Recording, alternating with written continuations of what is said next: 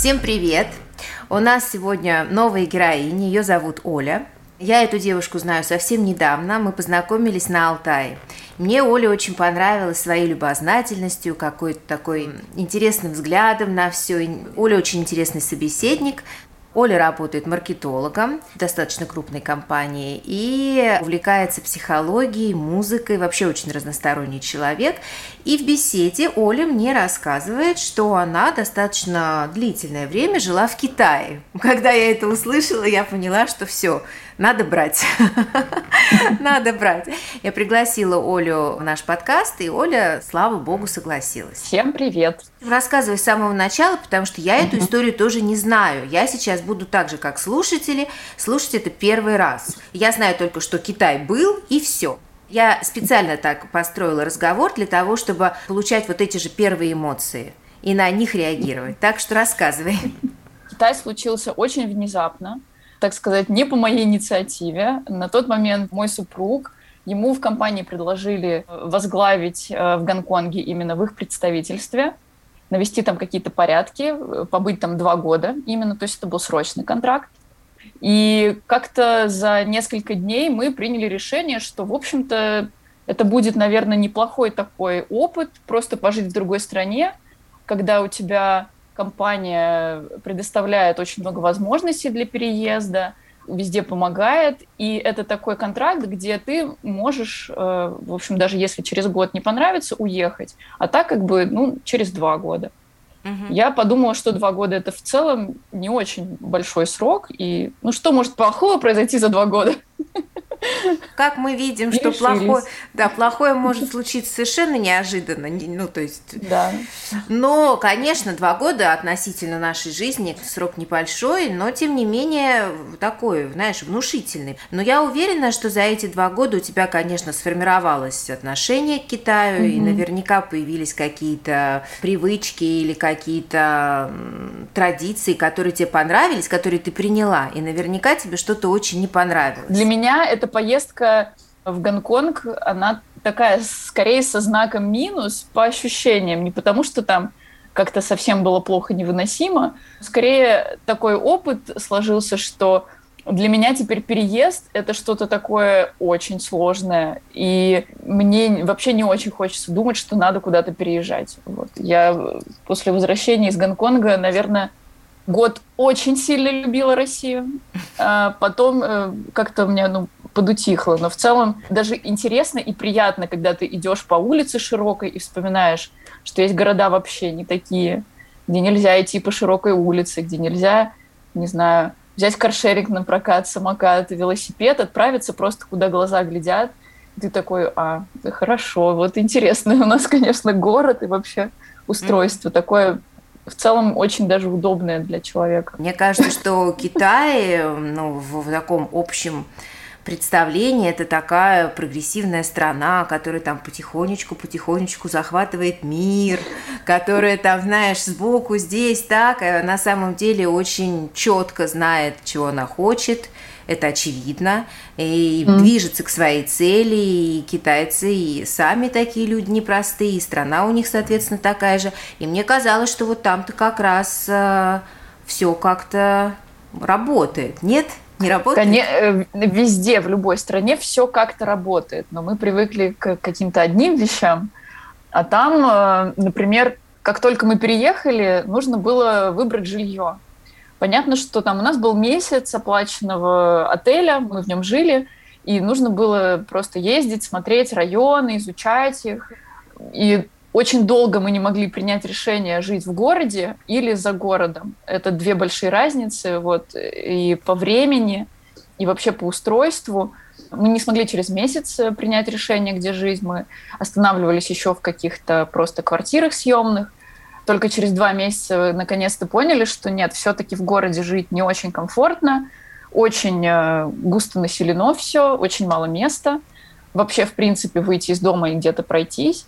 Поэтому мы выбрали загород, причем такой очень интересный, странный загород, где запрещены автомобили вообще. То есть мы жили на острове, туда можно было попасть на автобусе, либо на пароме. Или там ездят в гольф-кары. То есть это такое, ты попадаешь как будто в Диснейленд такой немножечко. Очень прилизанный, очень зеленый. Место называется Discovery Bay, сокращенно DB, и местные называют его Dogs and Babies, потому что туда селятся люди, у которых вот собаки и дети. Довольно низкая застройка, что вот было нам, ну как низкая, это 40 этажей что было как бы более-менее нам понятно, приятно и там зелено, и можно было гулять. Вот, поэтому вот такое вот место выбрали. Но в целом э, в таком Гонконге, в котором обычно люди живут, мы тоже пожили несколько месяцев, поняли, что нет, все-таки это очень, это очень давит на самом деле, когда столько людей. И, например, вот у нас парком называется что-то такое большое, грандиозное, чуть ли не с лесом. В Гонконге парком называется одно дерево, окруженное лавками. Угу. Или оно называется это, sitting area, э, место для посидеть. Город окружен морем, и кажется, что вот, наверное, везде-везде пляжи, везде купаются. Нет, везде порт, э, либо какие-то технические сооружения. Если ты ходишь на море, тебе нужно потратить, опять же, те же там полтора часа, чтобы куда-то уехать. Угу. Ну вот. да, понятно. А скажи, пожалуйста, а почему так тяжело с а, зеленью? Это обусловлено плохим климатом или это экономия эм... места?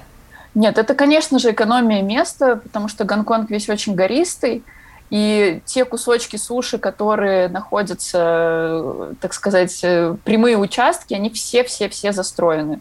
Гонконг на самом деле очень зеленый, если на него посмотреть сверху, потому что это огромное количество гор, и практически топовое развлечение для местных, ну и для экспатов потом тоже, это хайкинг. Это ты рюкзачок взял воду, э, батончики и отправился часа вот на три ходить по горам. А что тебе вот понравилось? Ты приехала, вообще твои mm-hmm. первые впечатления, вот расскажи, это самое ценное, когда пац, и что-то открылось новое. Ну, в первую неделю мне было прям очень тяжело, потому что я даже не понимала, а как мне еду приготовить из э, местных продуктов и где вообще найти эти продукты. Потому что, опять же, места мало, и магазинчик очень маленький, в который ты можешь прийти что-то выбрать, и там какая-то курица, какие-то непонятные листья, крупы, и ты вот с такой какой-то головой непонятной, где что покупать, где люди вообще все берут.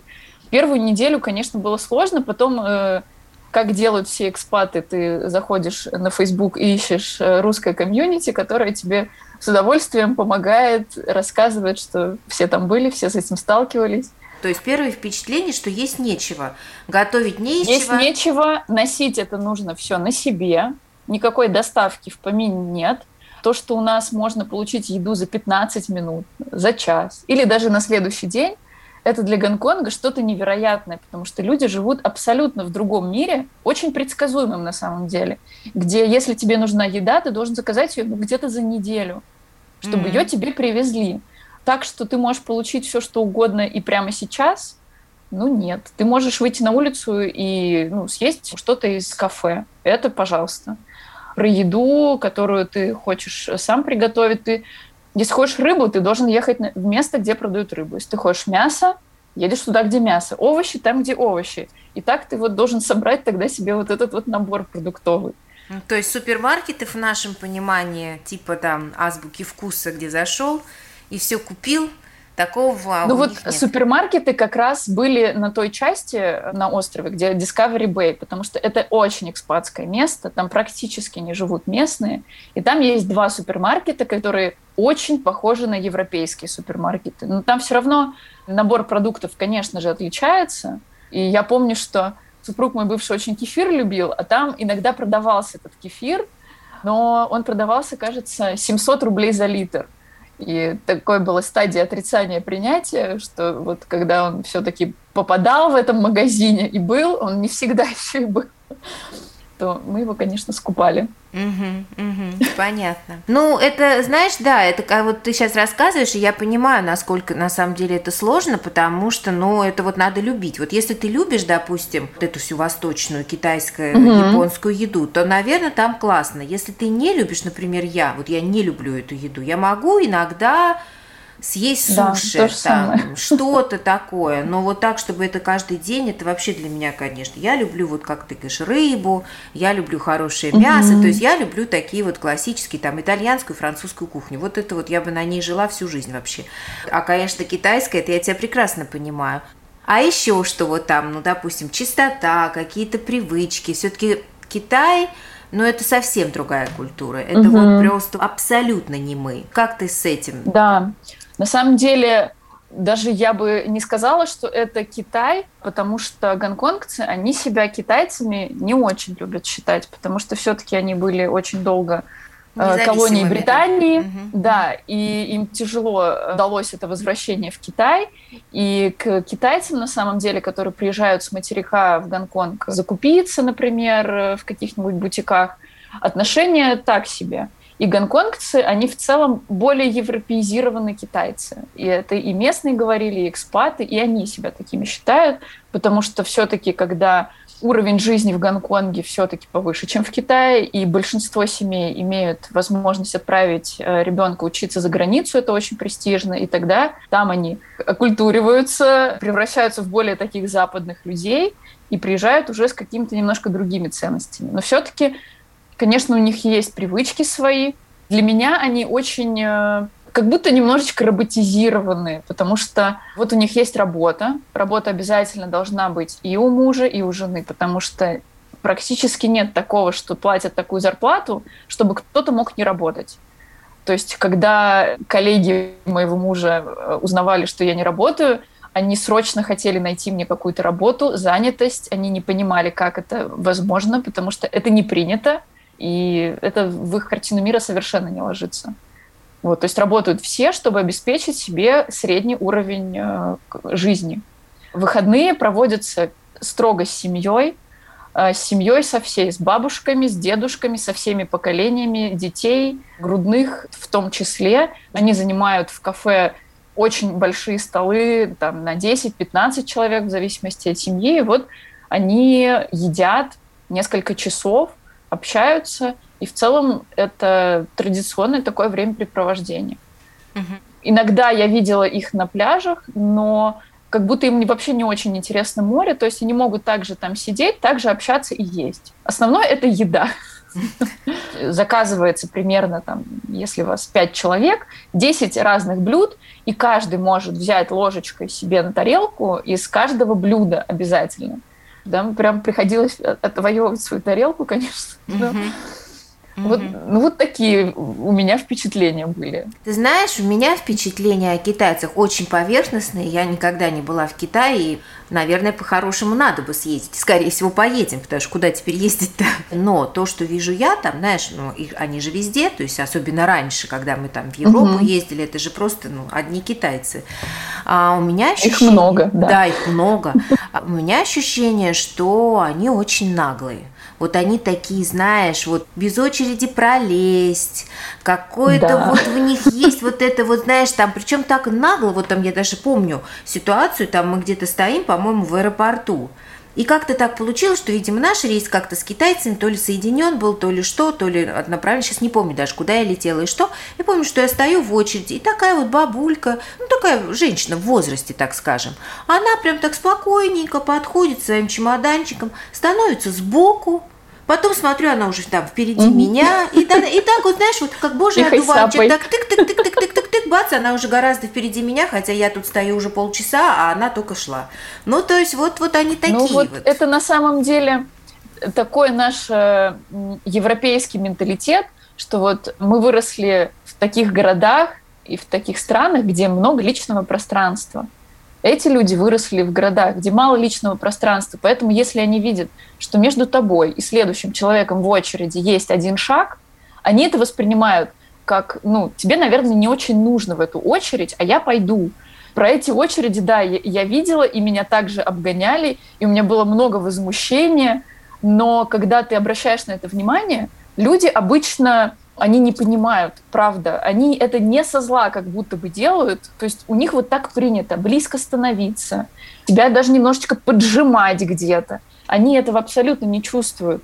И для меня всегда была загадка, когда ты приходишь поесть в абсолютно пустое кафе, садишься где-нибудь, И если заходит э, местный, он обязательно сядет рядом с тобой, хотя э, абсолютно пустое кафе. То есть им вот эта вот скучность как будто бы нужна. Они угу. вот ищут, с кем бы присесть рядом. Слушай, Они так себя лучше чувствуют. Это сейчас очень интересно ты рассказала, потому что я реально всегда думала, что это просто наглость. А на самом деле это получается особенность культуры, как вот ты сказала, вот эта угу. скученность. Действительно, если есть там полметра между людьми, это место надо занять, потому что что ж оно пропадает зря, тогда если вам угу. не надо, я сюда встану, окей, зачем нам терять это время, это место, это время терять. То есть, знаешь, это интересно на самом деле. Вот это, кстати, их тогда... А ну... я вот как бы злости, кстати, в них вообще не заметила. То есть они какие-то такие просто другие люди, э, я не могу сказать, что вот они как-то захватывают территории и какой-то у них план. Может быть, ими кто-то руководит другой, но вот именно в обычных людях я этого совсем не заметила. Угу. Мне показалось, что они живут в очень таком детерминированном обществе, где есть правила. Я, может быть, их правил не знаю, но они точно знают свои правила, и они их соблюдают. И им в этом комфортно, им в этом спокойно. Вот это тоже важный момент, потому что у нас-то, как ты знаешь, э, правила существуют для того, чтобы их ну, нарушать. Вот как раз, вот как раз, да, например, если с какой-нибудь бюрократией связываться, у нас как? Связи, взятки, как-то там обойти, прийти в нужный момент, попросить. Там, вот если нет, вот значит нет. Нет у тебя справки, и все. Будешь ты объяснять, ходить, э, платить? Нет, ну это вообще не, не их случай. Считается, например, что Гонконг, э, как считается, так и есть, одна из финансовых столиц мира. Угу. Когда мы представляем себе финансовую столицу мира, кажется, что там инновации, технологии, что-то такое очень современное и новое, да. Когда ты приезжаешь туда и хочешь получить просто банковскую карточку, на которую ты хочешь положить денег и mm-hmm. расплачиваться ими. Ты сталкиваешься с тем, что тебе нужно подтвердить место жительства. Если ты еще нигде не живешь, то это сделать просто нереально. Ты будешь ходить только с наличными деньгами. Тебе выдают, например, чековую книжку. Я вообще в первый раз увидела чековую книжку, думаю, а зачем она? Вы живете без переводов э, онлайн или как-то еще? Казалось, что вот ну, так принято. Это из Великобритании тоже пошло. То есть, например, есть у тебя в доме два провайдера, и все. Или один например. Это у нас 2, 3, 4 провайдера. Там один провайдер есть, и ты вот к нему должен подключиться, потому что других вариантов у тебя нет. Ты знаешь, такая тема Китая, конечно, широкая, и я думаю, mm-hmm. что мы с тобой сегодня все не обсудим. У меня, например, много вопросов, поэтому если тебе понравится с нами, то я бы, конечно, тебя еще раз пригласила, хотя бы еще на один эпизод, потому что у меня лично очень много вопросов там, какие друзья китайцы, какие они родители, какие они дети, ну, то есть как вот это отношение в семье. Но сейчас вот для первого нашего с тобой разговора мне очень хотелось бы, знаешь, что услышать. Вот эти два года, они как mm-hmm. прошли? Это было быстро, легко, или ты вот повесил себе календарик и дни вычеркивал? То есть вот это вот твое mm-hmm. само присутствие, оно тебе как кажется? Вот это было прекрасное время эти два года, или все-таки это тяжело? Вот как ты теперь уже оцениваешь? Ну, я и теперь, и тогда оцениваю все-таки эти два года как очень сложный период своей жизни. А, мне было грустно, плохо, а, у меня была депрессия, и ну, этот сложный период был, и я сейчас понимаю, что да, там было что-то хорошее, и я за это хорошее благодарна. В основном это люди, с которыми я там познакомилась.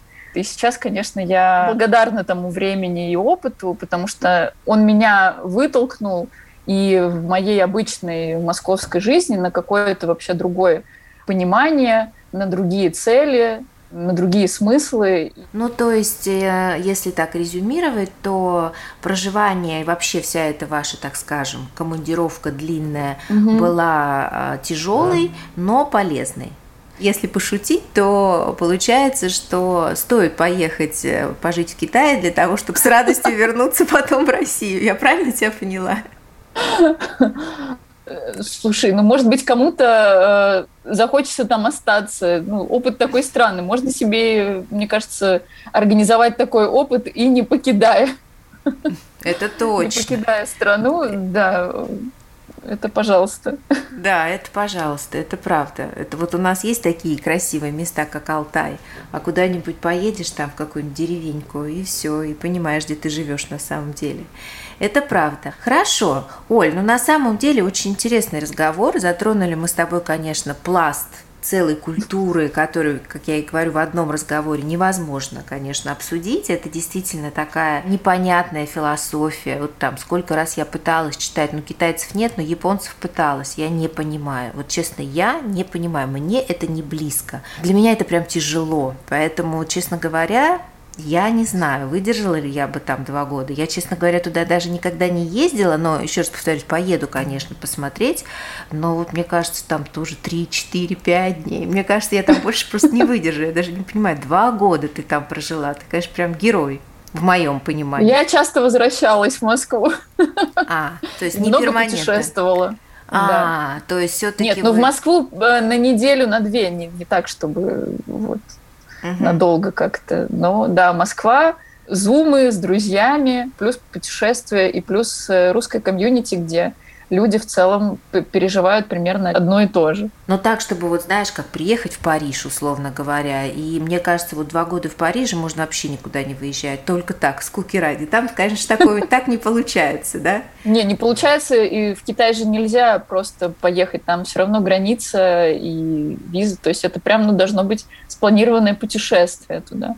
Если честно, я не выезжала в Китай с Гонконга, мне не хотелось. То есть, живя там, вот посмотреть другой Китай, у тебя желания не появилось. Тебе Нет. было достаточно Гонконга. Ну, тоже галочка, понятно. Слушай, ну интересный разговор. Я считаю, что это только начало, потому что ну, хочется много чего обсудить. Спасибо тебе большое, очень интересно. Я рада, да, что... Спасибо, что позвала. Да, угу. Я рада, что мы встретились. Я рада, что ты вернулась в Москву. Я рада, что мы встретились, познакомились. И теперь вот, собственно говоря, будем разговаривать с тобой о Китае. Спасибо тебе огромное. Все, тогда не прощаюсь надолго. Хорошо. До связи тогда. Да, до скорого. Все, до скорого. Пока. Пока. Пока.